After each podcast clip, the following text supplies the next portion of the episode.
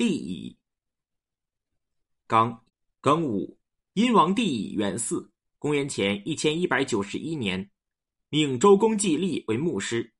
即周公季历讨伐史乎意图两不容人，帝乙赏赐他归赞和巨唱，封他为侯伯。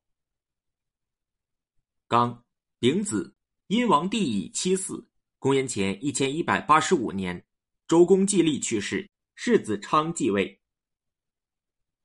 刚丁丑，殷王帝乙八嗣，公元前一千一百八十四年，周西伯昌元年。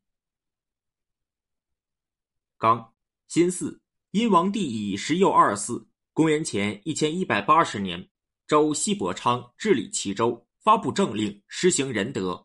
即西伯昌在原野中行走，看见一具枯骨，便命人埋葬他。官吏说：“这具枯骨没有主啊。”西伯昌说：“拥有天下的人就是天下之主，拥有一国之人便是一国之主，我就是他的主。”于是便埋葬了他。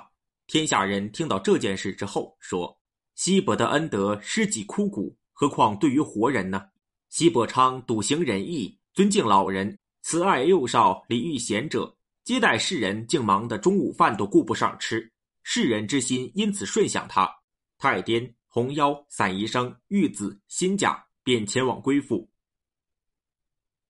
刚，凤凰在岐山鸣叫。刚，甲申。殷王帝乙十又五嗣，公元前一千一百七十七年，齐州发生地震，即西伯昌卧病，病了五天，发生地震，所占范围没有超过齐州都邑的四界。西伯说：“上天显现妖异，是为了惩罚有罪之人，遵循仁德去做，改正不正当的行为，大概就可以避免受惩罚了吧。”没过多久，西伯病愈。刚壬辰。殷王帝乙二十又三嗣，公元前一千一百六十九年，周西伯昌生儿子发。即当初西伯昌仍做世子的时候，娶了有身世的女子，名字叫太姒。太姒为人不妒忌，他生了十个儿子，长子名叫伯邑考，早死；次子名叫发，性情慈爱温和，有圣明之德。西伯立他为世子。四儿子名字叫旦。旦拜国书为师，为人仁爱圣明，多才多艺。西伯让他处理政事。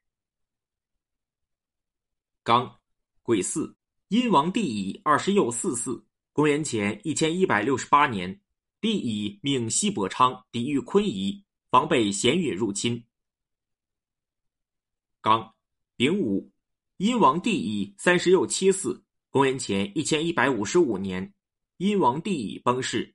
其子辛即位，即殷王帝乙之妾生了微子，又生仲衍，后来做了帝乙的王后，又生了辛。帝乙与王后都认为微子贤明，想立他为太子。太史根据礼法争辩说，有正妻生的儿子在，不可以立妾生的儿子，于是便立了新作为后嗣，也就是纣。